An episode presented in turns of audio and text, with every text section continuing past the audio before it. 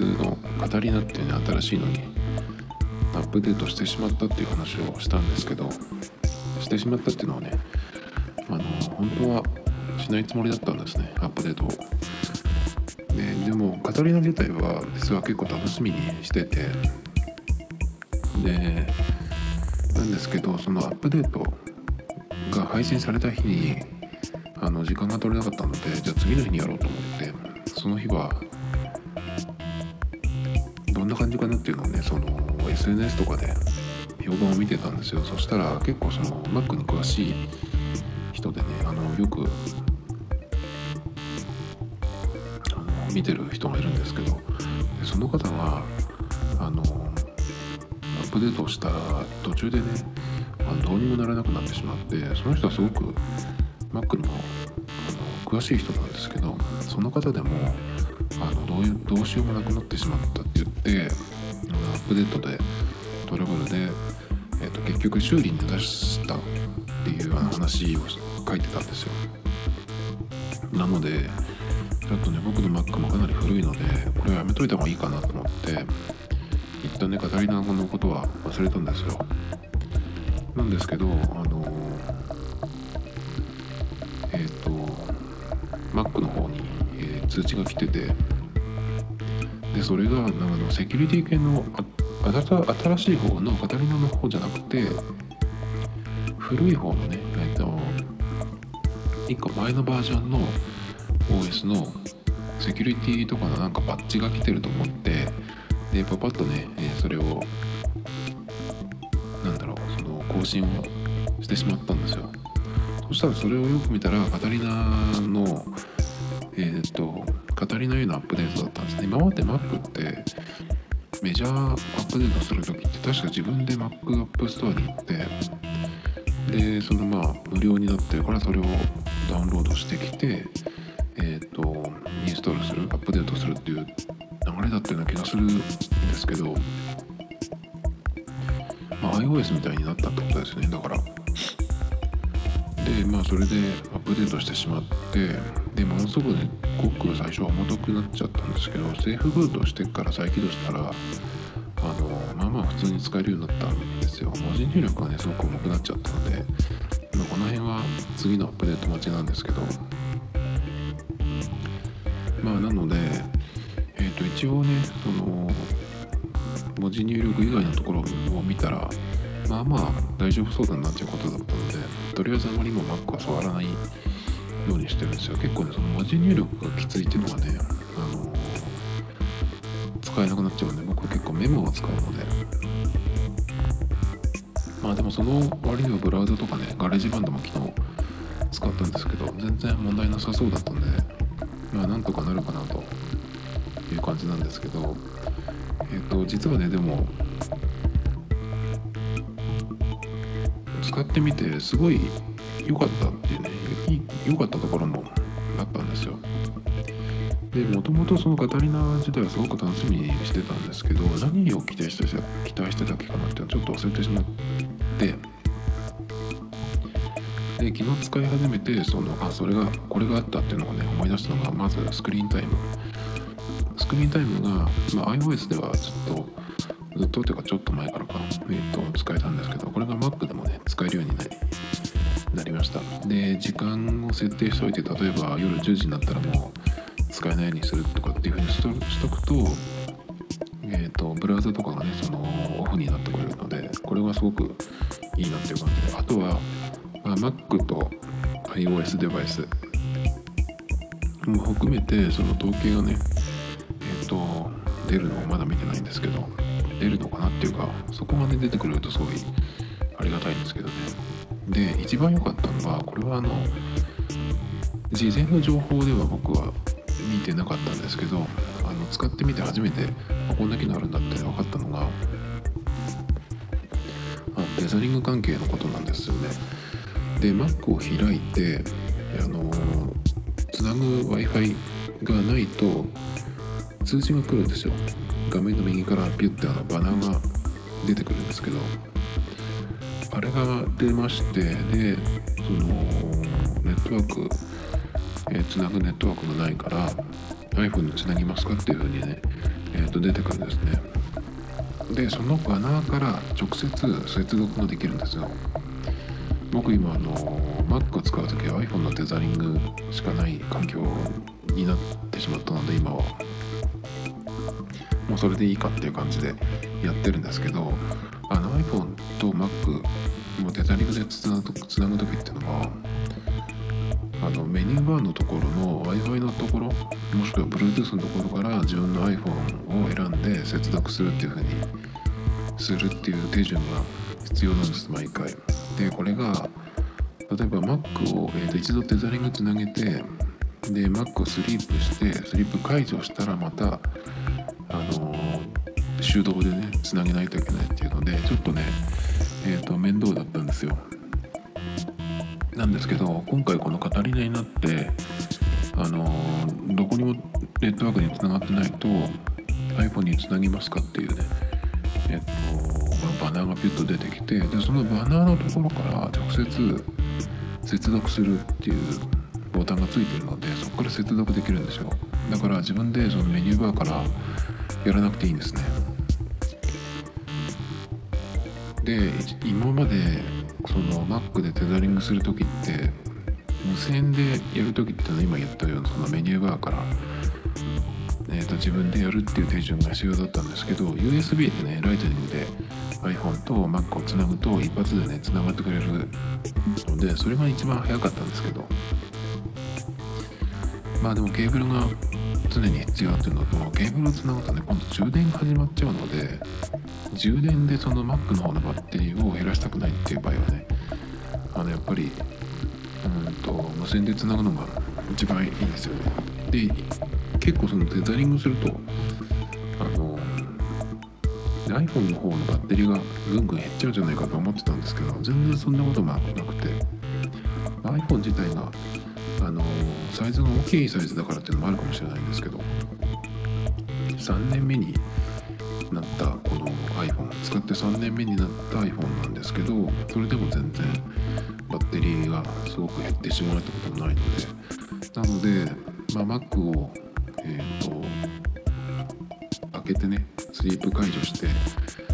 えー、そうするとしばらくほっとくとそのバナーが来るのでそれですぐにねあのデザリングつないじゃいます。それでまあ普通にあの使えるようになるのでこれがね一番あのいいなと思いました。すごくこのこのカタリナにして。まだねそんなにいろいろつなあの使ってないんですけどこれはデザリングする人にとってはものすごくあのいいですね。で w i f i でいつもつなぎたいっていう場合とかデザリング全然使わない。っていう人にとってはねそれちょっと邪魔かもしれないんですけど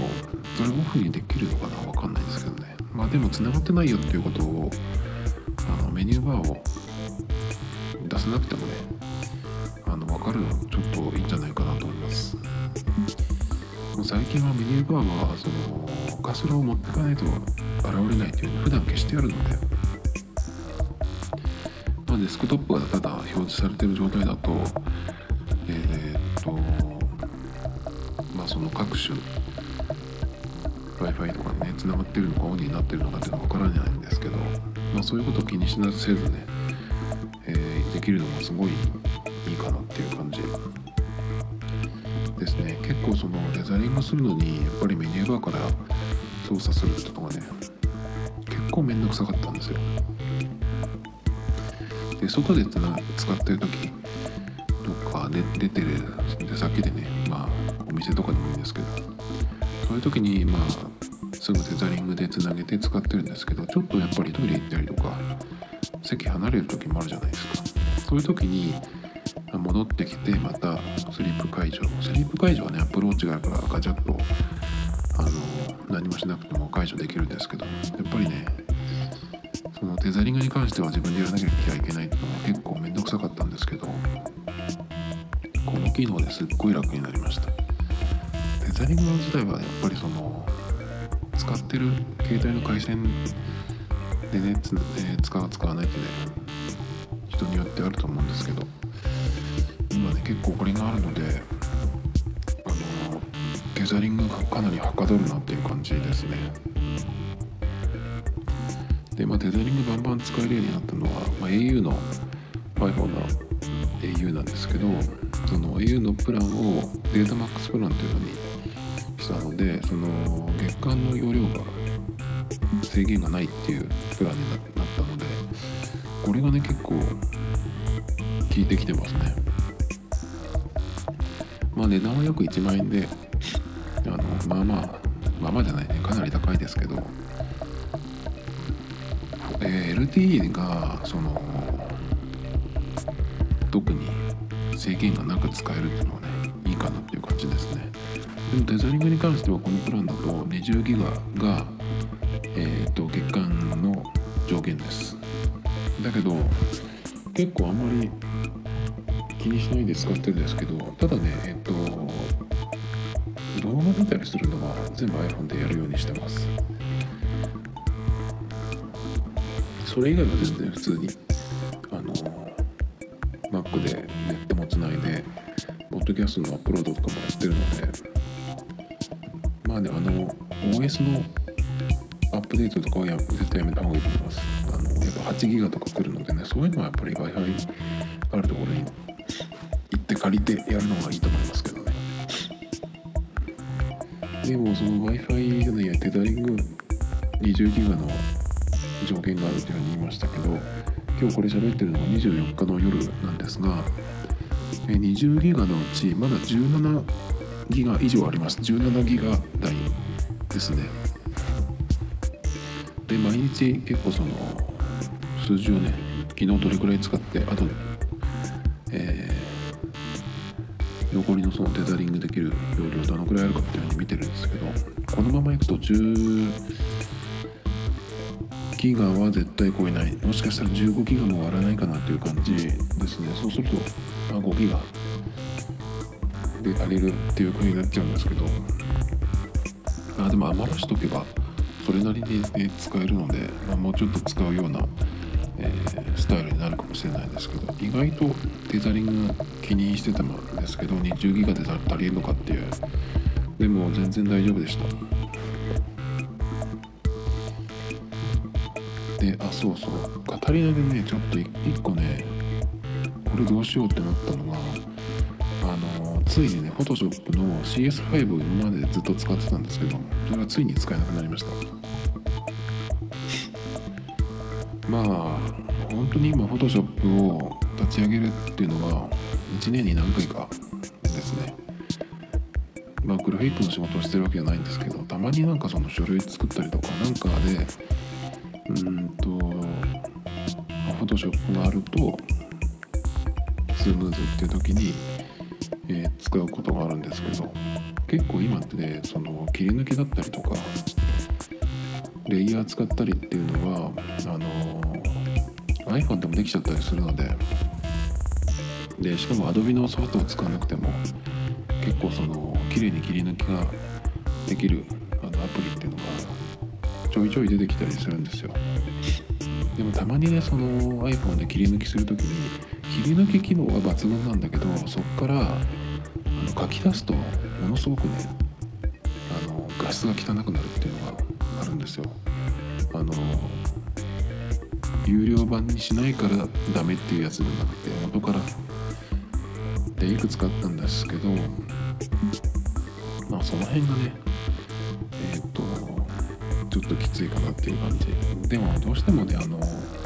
そういうグラフィック系のソフトで書き出す時っていうのは最終的に画像として使うのか印刷物として紙に出して使うのかっていうところでねその最初に設定しておかなきゃいけないその解像度だったりとか DPI でしたっけ？その辺もね、えっと、気をつけないといけないんですけど、まあ、それをねやるんだったらやっぱり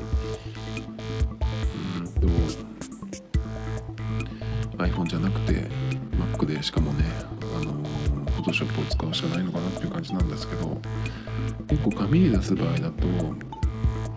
最終的に、ま、A4 ペラ1枚ぐらいでよければあのページ図でやっちゃったりするんですよね。Mac のページ図でもいいし結構やりにくいけど iPhone でやっちゃったりすることもあるんですよね。iPhone でやって、まあ、カメラロールからねその綺麗に見た画像とかを持ってきたりしてそこでねあの汚く見えてなければまあいいかって感じでやっちゃったりするんですけど。まあそのくらいの、えー、ヒントというか用途だけだったのでまあ Photoshop 使えなくなってしまったんですけどねついに、まあ、CS5 って結構前ですね。なのでまあこれのためにうんと1個前の High Sierra に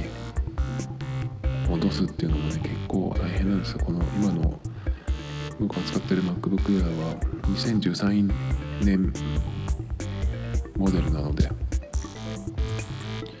5個だか6個だかあのー、前なんですよ。工場出荷時の発売時の OS が確かマウンテンライオンじゃないかな。だから Mountain Lion に戻ってから High Sierra にするためには6回ぐらいねアップデートをかけなきゃいけないっていうちょっとねこれやりたくないですね正直ねなのでまあ Photoshop は1ヶ月だけだったらまあ3000円とかでね本当にどうしても必要っていう時は、まあ、それで使えばいいのででもねこの今の Mac でうん。最新版のフォトショップが使えるかっていうところもあるのでまあ一応ね。だから CS5 を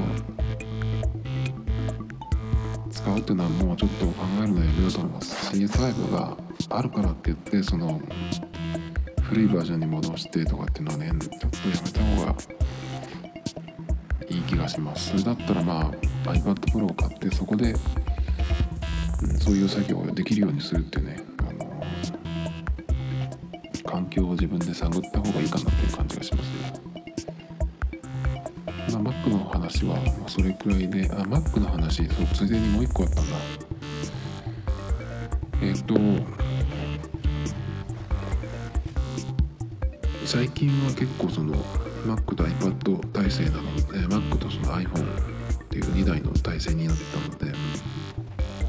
結構ね iPhone の、えーと、使い方も変えてブラウザもいくつか試したんですがサファリはもちろんあのいいんですけどメインで使ってるんですけどサファリで結構ねずっと開いてる、うん、タブなりページがあったりするのでセカンドブラウザっていうのはどうしても僕は必要なんですよ。プライベートブラウザにすればもう一個ウィンドウが開くんですけどやっぱりそれだとねちょっと不便な時があるので。でパソコンとか Mac に比べたらその iPhone だったら何を見るかによってブラウザを分けてもいいかなと思ってるんですよ。例えば YouTube を見るのは今だと僕はまあアプリじゃなくて Chrome を開いて Chrome で、えー、と YouTube 開いてそこでログインして、まあ、ずっと開いてます。で他に例えばその何か普通にウェブページを見る、バナーバナーじゃないタブをいっぱいバーッと20個とか開いて順番に見ていくっていうのは別のブラウザ。で例えばまあもっと簡単に特に機能とかいらない広告さえブロックしてくれればいいっていうので、ね、もう一個、えーとブラウザを使ってたりするんですけど結構今メインで使ってるのが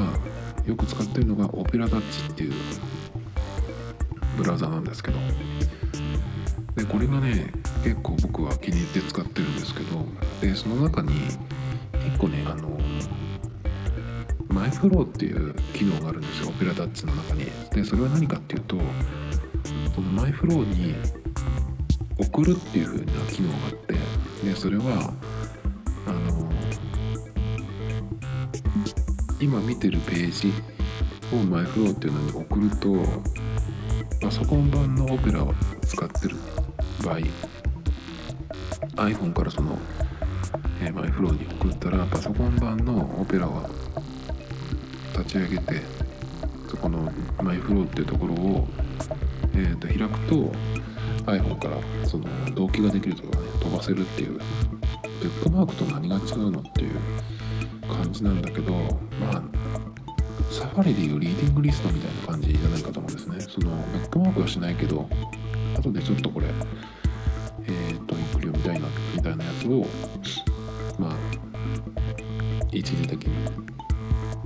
保存しておくっていう。結構そういう用途ではあのメモをね使っていることも多かったんですけどえっと Apple の Mac と標準でついてるメモですね。それでもいいんだけど例えば、Mac えっと iPhone から、えーリンクをメモに送る。でそれを Mac で開いてでダブルクリックしてそのリンクを開くっていうとデフォルトブラウザに行っちゃうのでサファリが開いちゃうんですね。でサファリじゃないとこで開きたい。っていう場合にはやっぱりそのメモからだといけないのでメモから、えーダブルクリックで一旦サファリで開いてでその URL をコピーしてでもう一個別のアプリあブラウザで開くっていう手順が必要になっちゃうんですけどこの MyFlow っていうのを使えば、まあ、オペラに関してはえっ、とデフォルトブラウザのサファリを開かずにオペラだけでねそのやり取りができるという連携ができるというので。で今までその iPhone では今オペラタッチっていうブラウザを気に入って使ってるんですけど Mac の方のオペラっていうのは僕は10年以上前にね結構いろんなブラウザを試してた時にえっ、と使ったことがあってその時にあまり、えーと続けて使った記憶がないんですよ。試したけどその時はあんまりあの好きじゃなくて使わなかったと思うんですね。その頃ってえっ、とかなり前 OS で言うとタイガーとかその辺だったと思うんですけど結構ねその頃って、まあ、まず朝起きると出かける前に、えー新しいもの好きのダウンロードっていうサイトを見てで新しいあのアプリを見てでちょっと気になったものをどんどんね試していくとかっていうのをやってたんですよ。その時ってあんまりサファリがちょっとあの良くなかったこともあってもうメインブラウザを変えたいっていう感じだったので結構いろいろ試してました。その時は、Firefox も使ったし一番使ったのはシーラっていうやつなんですけど。でその時にねオペラも使ったんですけどあんまりねその時はあのどういうのだったっけかなっていう記憶もないくらいまあ多分一回ちょっとインストールですぐやめちゃったんじゃないかなと思うんですけど。なので Mac 版でのオペラを使うっていうのはねえっ、と全然考えてもいなかったんですけど、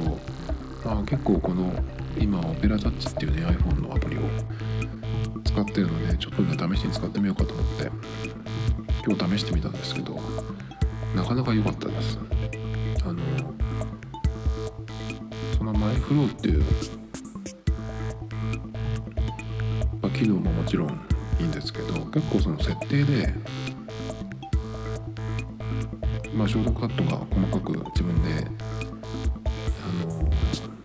変えられたりとかね。かなりその設定の項目が細かいので結構自分好みにできるかなっていう感じです。ブックマークもブックマークバーを作ることもできるしサイドバーでねいろいろ作れることもできるので、まあまたのちょっとオペラ触ってみて面白いなと思ったらねオペラのことをもうちょっと喋ろうかなと思うんですけど意外にねまあ今ちょっとその Mac でオペラ使うのは。セカンドブラウザでもサードブラウザどころじゃないな。5番目のブラウザとかになっちゃうのか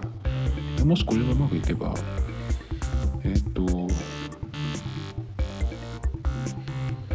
Chrome をそんなに使わなくなるっていう感じになるかな。